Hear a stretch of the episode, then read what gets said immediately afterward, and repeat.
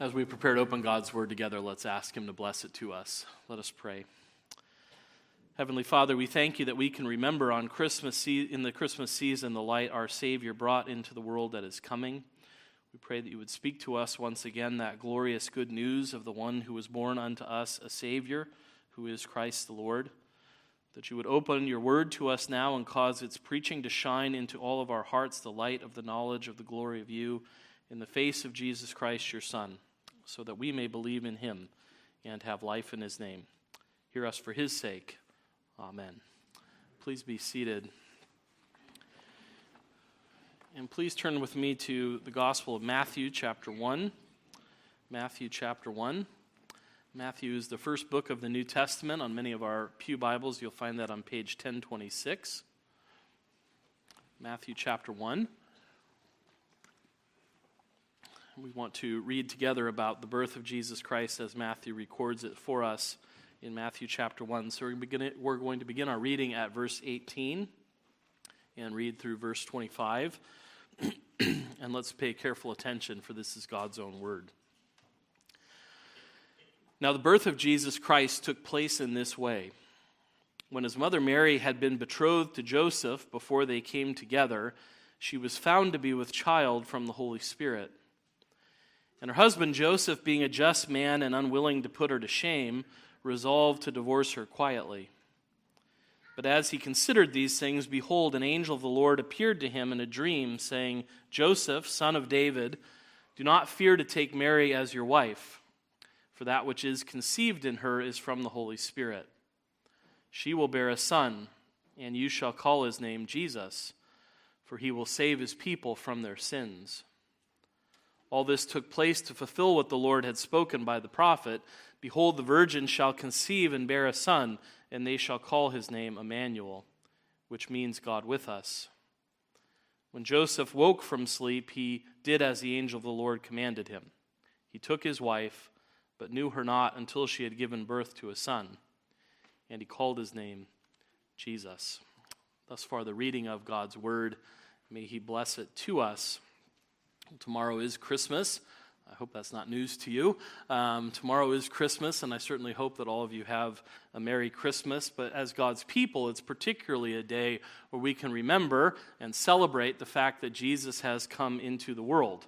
Uh, the advent of our Lord and Savior Jesus Christ. And so I thought it would be good for us to think about an account of our Lord's birth from the Word of God, and we want to do that from Matthew's Gospel, uh, because for Matthew, this is where the redemptive history of God's people finds its fulfillment. Um, if we began at the beginning of Matthew's gospel, we would read through that genealogy that Matthew lays out, where he talks about the history of God's people, really going from Abraham to King David, from King David to the exile, and from the exile to the birth of the Lord Jesus Christ. Jesus is the Son, the King that everyone has been waiting for. It's been said that Matthew's gospel is the gospel of the king. Uh, that Matthew's main point is to talk about how the king has come into the world uh, in the person of our Lord Jesus Christ, who Matthew tells us right out of the gate is the Christ, is the Messiah, is the promised king come into the world. And in this account of the birth of the King, the birth of the Christ that Matthew gives to us, the Holy Spirit really is giving us the glorious meaning of the birth of Jesus Christ. And so we want to think about that and think about how the Holy Spirit tells us the story of Jesus coming into the world and how he explains to us the importance of his coming.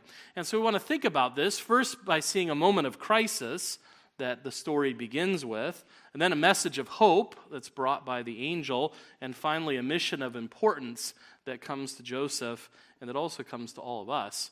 Um, and so we want to think about that a moment of crisis, a message of hope, and a mission of importance. Um, the story begins with a moment of crisis. We have that description of Joseph's crisis in Matthew uh, 18, the very first verse. Now, the birth of Jesus took place this way.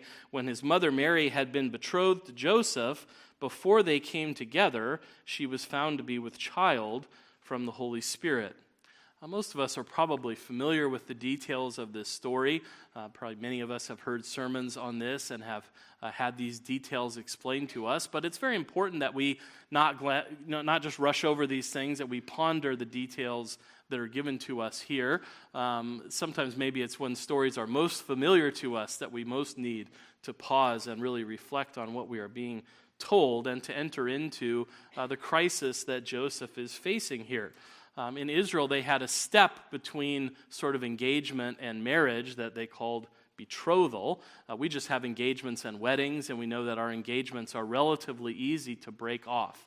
If people decide not to get married, they can break that off rather easily. But if you were betrothed in that culture, that was a more significant arrangement. You were considered at that point already husband and wife. You were not living together yet. The wedding day had not yet come, but it required a divorce to break up that betrothal. And so Mary would have been considered Joseph's wife at law at this time, even though she was probably still living with her parents and the wedding day had not yet come. And that's why it's significant and uh, especially difficult for Joseph to find out that she's pregnant.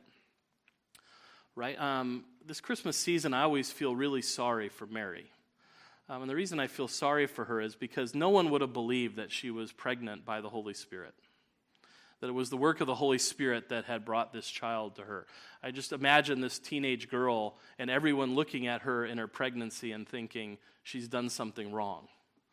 Um, and how hard it would have been for anybody to believe her you know, she would be saying, An angel came and said to me this would happen, that the Holy Spirit would, even though I'm a virgin, would bring this child to me.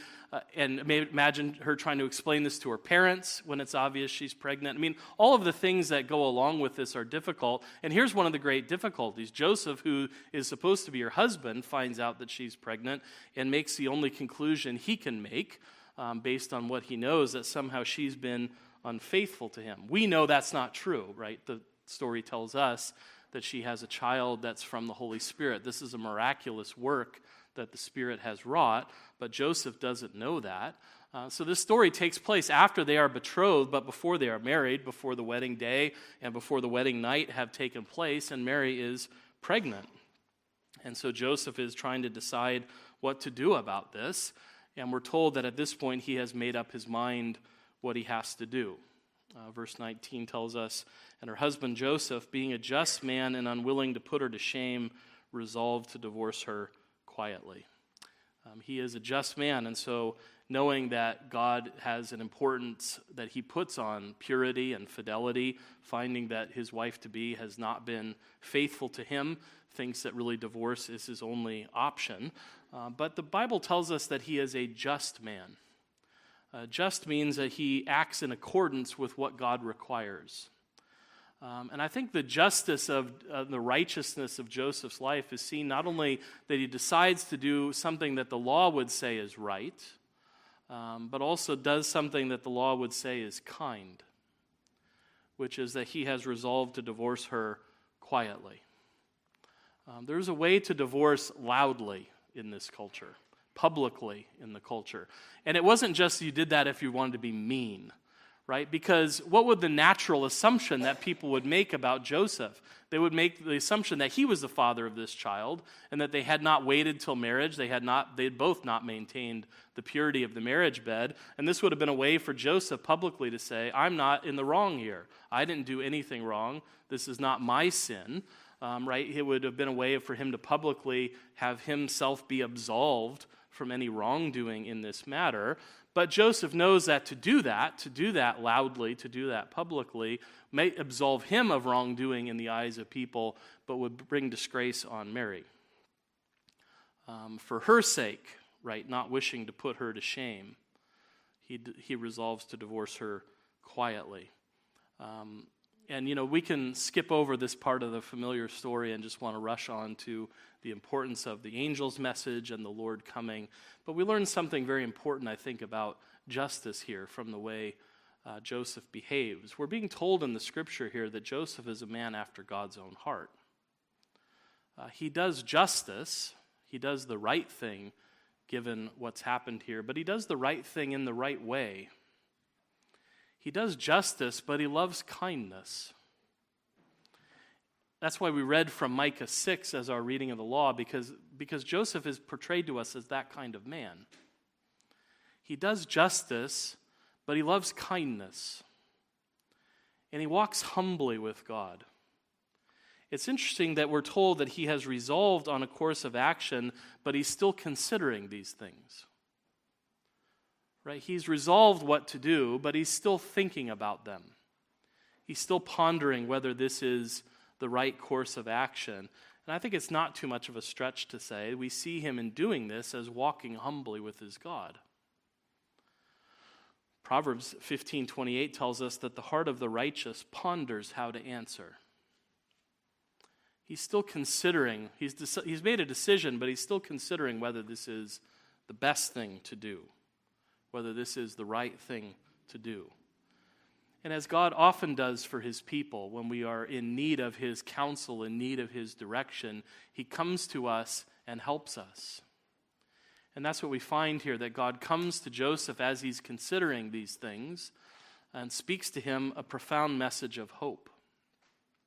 Meets this moment of crisis with a message of hope. It comes from an angel, which just means messenger an angel who brings a message to Joseph in the dream um, and says something rather significant, right? Joseph needs help with this domestic problem he's having. It's a serious issue for him. But the angel's message is significant because it tells him that this is beyond just the trouble of a man and his wife to be. As serious as those things are, as serious as they would have been for Joseph, the angel's message comes and tells him that something more significant is happening here. Um, and I think there's two particular things of significance to note in the message that the angel brings to him in his dream. The first is in the way the angel addresses him. Right? How does the, how does the angel address him in the dream? He says in verse 20, Joseph, son of David. Now, it's probable that Joseph has never been called this before. Um, he may have some vague notion that he's descended from David right? The way sometimes you meet people who are descended from someone famous. Uh, when I was in seminary, there was someone who was descended directly from Ulysses S. Grant. Um, you know, it's kind of maybe it's something you know, maybe it's a, a family factoid that gets passed around. But certainly in life, no one would have referred to Joseph as the son of David. Right? We know from the Word of God that he was a poor carpenter. And probably no one ever came to him and said, Son of David, build me a table. Right? This is not how he would have lived life. But it's significant that this is how the angel addresses him. That's not how anyone else might think of him. That's not how anyone else might speak to him, but it's how God speaks to him. It's significant for God, even if it's significant for no one else, that he's addressed as a son of David. That tells him right out of the gate and tells us that this is bigger than just Joseph.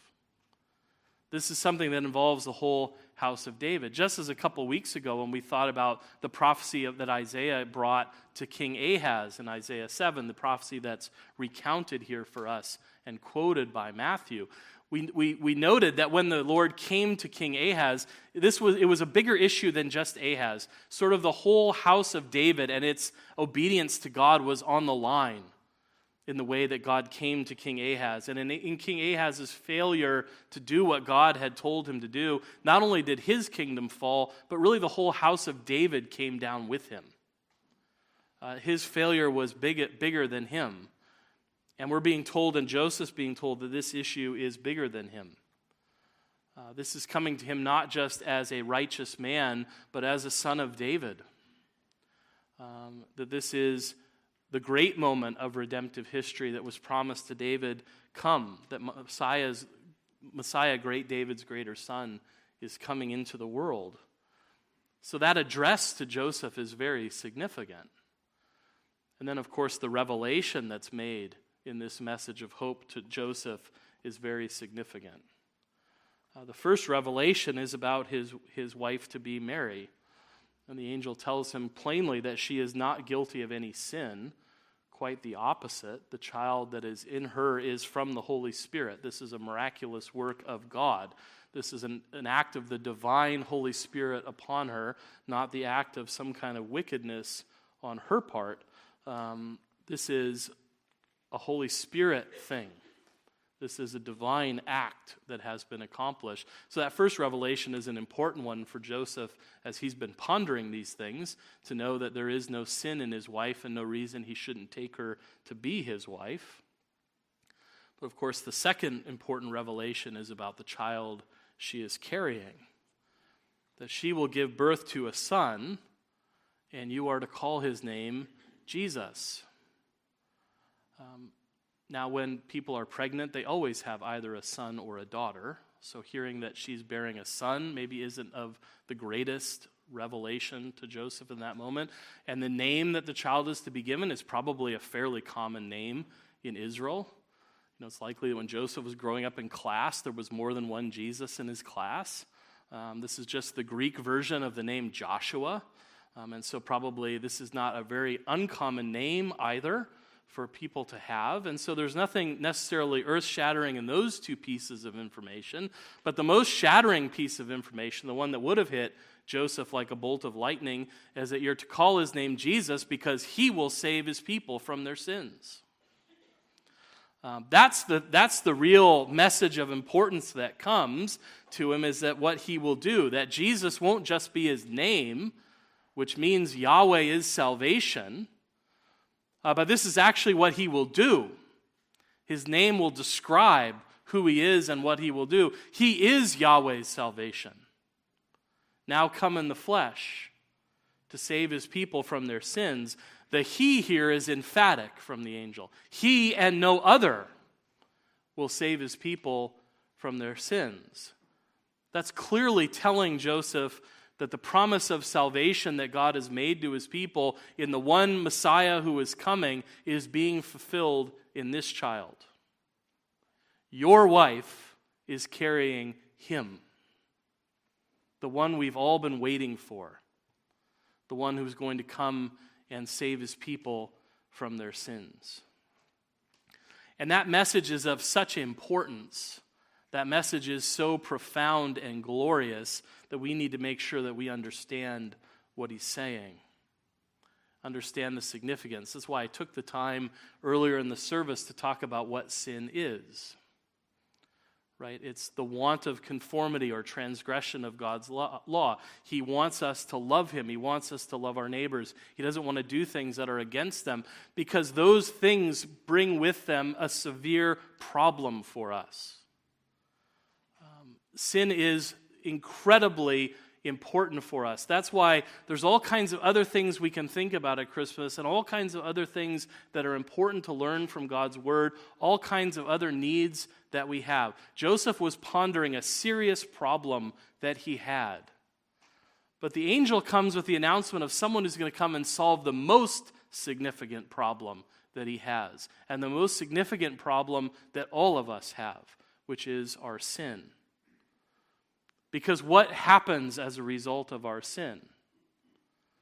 Sin brings with it a penalty against us, and sin enslaves us under its power. And so, when we have the announcement of a Savior who will save us from sin, we have to understand how He saves us from both of those things. First, from the penalty of sin. Right? We heard earlier that the wages of sin is death. And that remembrance of Paul is really casting his, he's in doing that, he's casting his mind back to the Garden of Eden, where the first thing that God told his people is, the day you transgress this law, you will, you will surely die. That that's the penalty that sin brings with it, is the curse of death. And Joseph would have known this as someone who knew his Bible.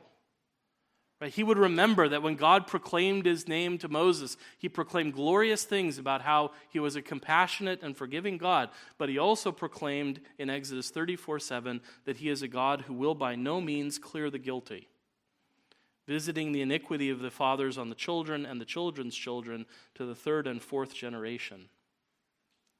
Sin brings with it a penalty. And so the announcement of a Savior in the first place, is an announcement that God's people will be saved from sin's penalty. Uh, the penalty, that death that's both physical and eternal. we will be saved by this child from the penalty of sin. And how does Jesus become a savior from our sins, saving us from the penalty of our sins? By taking our penalty on himself on the cross. It was there that he paid the wages of our sin. And that's why he came into the world, to be a savior, to save us from what our sins deserve. Because our sins deserve condemnation, body and soul. And that's what Jesus came to do, to take care of the problem of the penalty of our sins by dying for us on the cross. The Belgic Confession puts it beautifully. It says, Jesus came to assume the human nature in which the disobedience had been committed, in order that to bear in the human nature the punishment of sin, in order to bear in the human nature the punishment of sin by his most bitter passion and death because people had sinned, Jesus became a person like us, in everything like us except for sin. That he could go to the cross and pay the penalty for our sins and deliver us from it. And our Lord has accomplished our salvation from sin by his cross, by paying the penalty for our sin there and dying a death both body and soul for our sins in our place. And what he accomplished on the cross has saved us from the penalty of sin. And it's applied for us who believe in him by grace through faith by the work of the Holy Spirit. So that we can understand that Jesus came to save from sin and has saved from sin by delivering all who believe from the penalty of sin. That's what Paul celebrates in Romans 3 23 to 26 for all have sinned and fall short of the glory of God and are justified by his grace as a gift through the redemption that is in Christ Jesus, whom God put forward as a propitiation by his blood to be received by faith. This was to show God's righteousness because in his divine forbearance he had passed over former sins. It was to show his righteousness at the present time so that he might be just and the justifier of the one who has faith in Jesus. Out of his love for us, the Father sent his Son into the world to save us from the penalty that our sins would have brought on us. And out of his love for us, Jesus Christ came into, became like us, came into the world and entered into our humanity so that he might save us from death by dying in our place on the cross and paying the penalty of our sins. Um, that's also the point the writer of Hebrews makes in Hebrews 2 14 and 15. Since therefore the children share in flesh and blood, Jesus himself likewise partook of the same things, that through death he might destroy the one who has the power of death, that is, the devil, and deliver all those who through fear of death were subject to lifelong slavery. That's why it's important to understand that for all who believe in Jesus Christ, he has saved you from the penalty of your sins. He has died the death that you would have died for you on the cross. That he was pierced for our transgressions, that he was crushed for our iniquities, that on him was the chastisement that brought us peace. And by his wounds we have been healed. We need to be saved from the penalty of sins. And the wonderful announcement is Jesus comes to save his people from the penalty of sin we also understand that Jesus saves us from the power of sin. We not only need to be saved from sin's penalty, we need to be saved from sin's power. It doesn't just make us guilty before the Lord and make us worthy of death, it enslaves us. Uh, Hebrews 2 made reference also to that slavery that sin brings upon us, the tyranny of the devil that comes on account of sin, the power that it has over us. In Romans 6, Paul talks about how we've been set free from the slavery of sin. That without being saved, we would be trapped in a body of death. Not just guilty and having a penalty to expect, but also be under the dominion of sin's power. Uh, to live a life that would be a body of death, trapped and enslaved, having no other choice but to obey our evil desires and to obey the will of the devil. And that's why God's word comforts us also to know that Christ is a Savior who saves from the power of sin by his death. Jesus sets us free from the enslaving power of sin. Uh, Paul talks about being enslaved, but he also talks about being set free in Romans 6, 6, and 7. We know that our old self was crucified with him in order that the body of sin might be brought to nothing, so that we would no longer be enslaved to sin, for the one who has died has been set free from sin.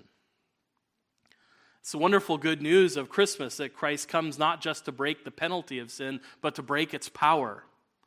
He came to set captives free who are under the power of sin. He came to release us from the tyranny of the devil. It's that wonderful statement that John makes in 1 John 3 8 that the reason the Son of God appeared was to destroy the works of the devil. That he came to break sin, break its power, break the devil's tyranny. And that also was accomplished by our Lord Jesus Christ in his death on the cross. He once for all broke sin's power over us. Um, but also, he brings his power to work in us by his Spirit. His Spirit, who is given to us, creates in us a power, an influence against sin. That's why Peter, that's why we read as our assurance of pardon from 1 Peter 2 24. Not only that he bore in our sins in his body on the tree that we might die to sin, but also that we might die to sin and live to righteousness, uh, so that we might walk with him. Peter says, by, by his wounds we have been healed, not just from the penalty of sin, but from its power. The power of sin over us has been definitively destroyed by the death of the Son of God on the cross. We have been set free from it. And then he systematically destroys the remnants of sin that are dwelling in us by his Spirit uh, through the sanctifying work of the Spirit that is rooting out all the remainder of the sin in us. And we have in us the Spirit of God at work who is against sin. Right? The good news that, that Paul gives us in Galatians 5:17 that the spirit the desires of the spirit are against the flesh that the Spirit goes to war against the sinful desires that remain in us. Uh, Thomas Chalmers famously and beautifully described this as the expulsive power of a new affection. There is a new love that's created in us by the Holy Spirit that has the power to drive out sin. We are no longer powerless against us. The desires of the Spirit are at work in the people of God, driving out the desires of the sinful flesh, so that the power of sin that remains in us until our dying day is no match for the power of our Savior's Spirit. It will be destroyed. It will be destroyed in God's people because of what Christ has done by his death and by his Spirit. We need to understand that about our Savior. He has, he has definitively destroyed the power of sin by his death on the cross, and he is systematically destroying the remainder of sin by the power of his Spirit at work in us. That's what makes what Joseph hears such radically good news. Here is the Savior who saves God's people from their real need, from the power of sin and from the penalty of sin. And the message that Joseph is given is the one who will do this is that little baby that your wife is carrying around. We don't know how far along Mary is at this point. She's probably showing. That's how people know she's pregnant. Um, so we don't know how long, how far along Jesus is in his development at this point. And that's, I think, the call to put ourselves in Joseph's place, to hear this message and to realize how radical the call to believe this would have been to him. Right? All the hopes that you have, all the hopes that God's people have ever had, are bound up with this particular child that your particular wife is carrying.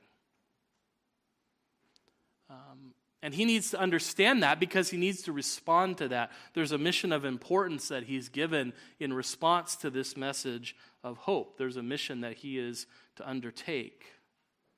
Verse 21 says, She will bear a son, and you shall call his name Jesus, for he will save his people from their sins. One commentator pointed out that Joseph's call to act here is much more difficult to obey than we might typically think. Right? Joseph, son of David, don't be afraid to take Mary as your wife. Right? Throw out all these fears you've been meditating on about her unfaithfulness. Uh, she's been faithful, she's been pure. Don't be afraid to take her as your wife. And take this child as your own son. Adopt him as your own. Bring him into your family as your son. That's the significance of Joseph being called to give this child his name. To call his name Jesus would be a public act of Joseph acknowledging that this son is his. It would be the public way he brought his son, this son into his family. Calling his name Jesus would be publicly, loudly announcing, This child is mine. It's along the same lines of what God says in Isaiah 43 1 when he says, I have called you by name, you are mine. I have named you, you are mine. That's what God is calling Joseph to do, to give Jesus a name and say, He is mine. Bring him into your family. And that would have not just significance for Joseph and Mary and for their little family, but it would have significance for God's people more broadly. Right? Because as Matthew has taken pains to trace out, Joseph is descended from David.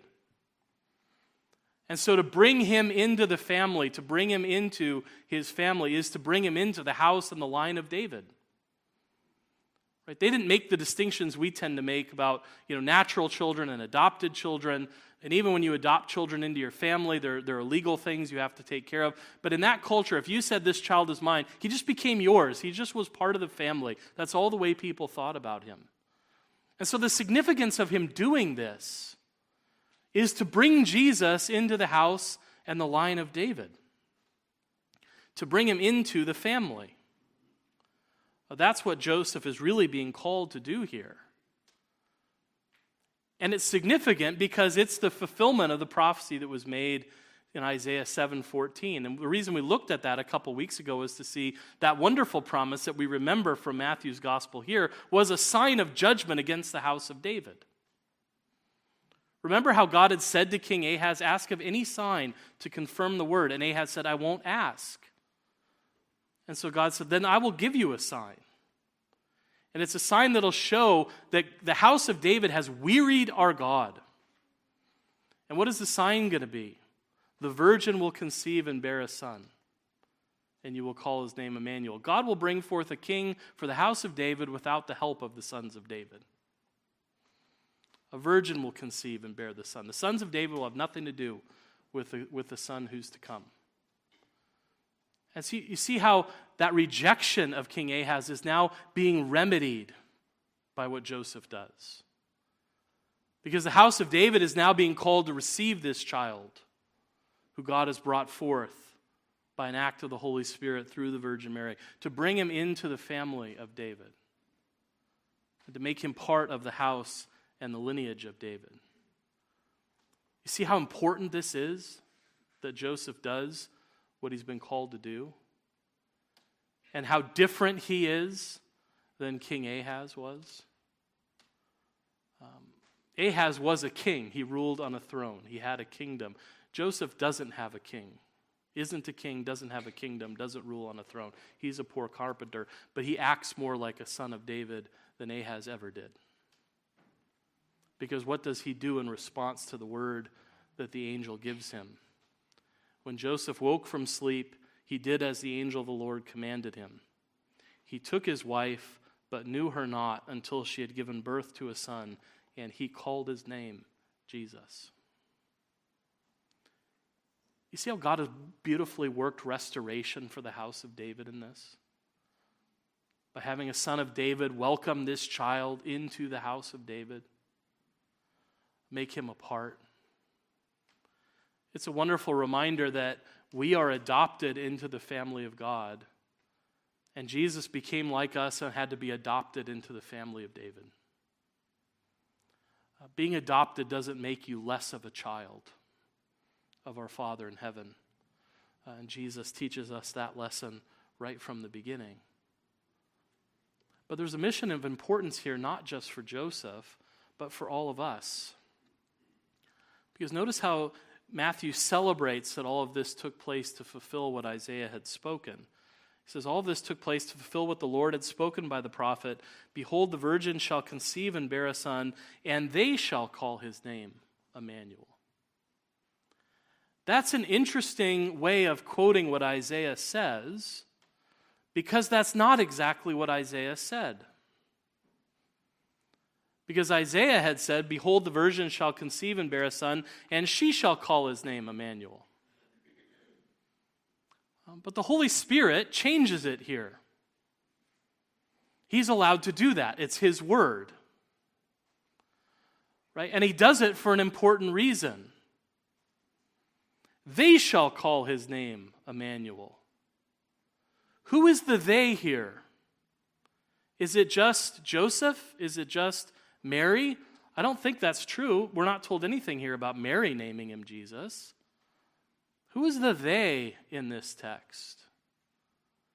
I think people, writers who see this as the people whose sins are forgiven by this son. It's not just Joseph that will call his name Immanuel, God with us. It is all the people who are saved from their sins who will recognize that here is their hope, here is their Savior, here is God with us. One person put it this way the people whose sins are forgiven by Jesus are the ones who will gladly call him God with us. And Christ's incarnation, his coming in the flesh, testifies to us, as another person said, that if we are united to Christ by faith, we possess God himself. There's a mission of importance in this text for all of us, and that we are all the, and it's calling all of us to be the people who put our faith and trust in Jesus and find Him to be for us God with us. Because the text doesn't just want us hearing that Jesus is a Savior for sin. Jesus wants, the Lord wants us to find our salvation in Jesus. He wants Him to save us from our sins. He wants all of us to call him God with us and to recognize him as our Savior. It's not just enough to say Jesus is a Savior, you have to say Jesus is my Savior by faith and trust in him. That's what this story is about giving a mission of importance for all of us so that everyone who hears this story would believe that Jesus is the Savior who came to save you from your sins, and that you would believe in His name and have Him with you as God with you forever. May all of us here find our salvation from sin through faith in Jesus Christ. And he may, be, may he be with you this Christmas and every Christmas. God with you forever. Amen. Let's pray together. Our Father in heaven, how thankful we are for this message of hope of a Savior who has come to save us from our sins. We thank you that our Lord Jesus Christ has saved us from our sins by the power of his death. He has canceled the penalty of sin for those who believe in you. He has broken the power of sin. Uh, the, the ultimate power of sin has been broken. The continuing power of sin is being broken down by his Spirit. So we thank you for giving us the Savior that your people need. And may we all put our faith and trust in him and be those this Christmas who call his name Immanuel, God with us. Hear us and help us for his sake, for we pray in his name. Amen.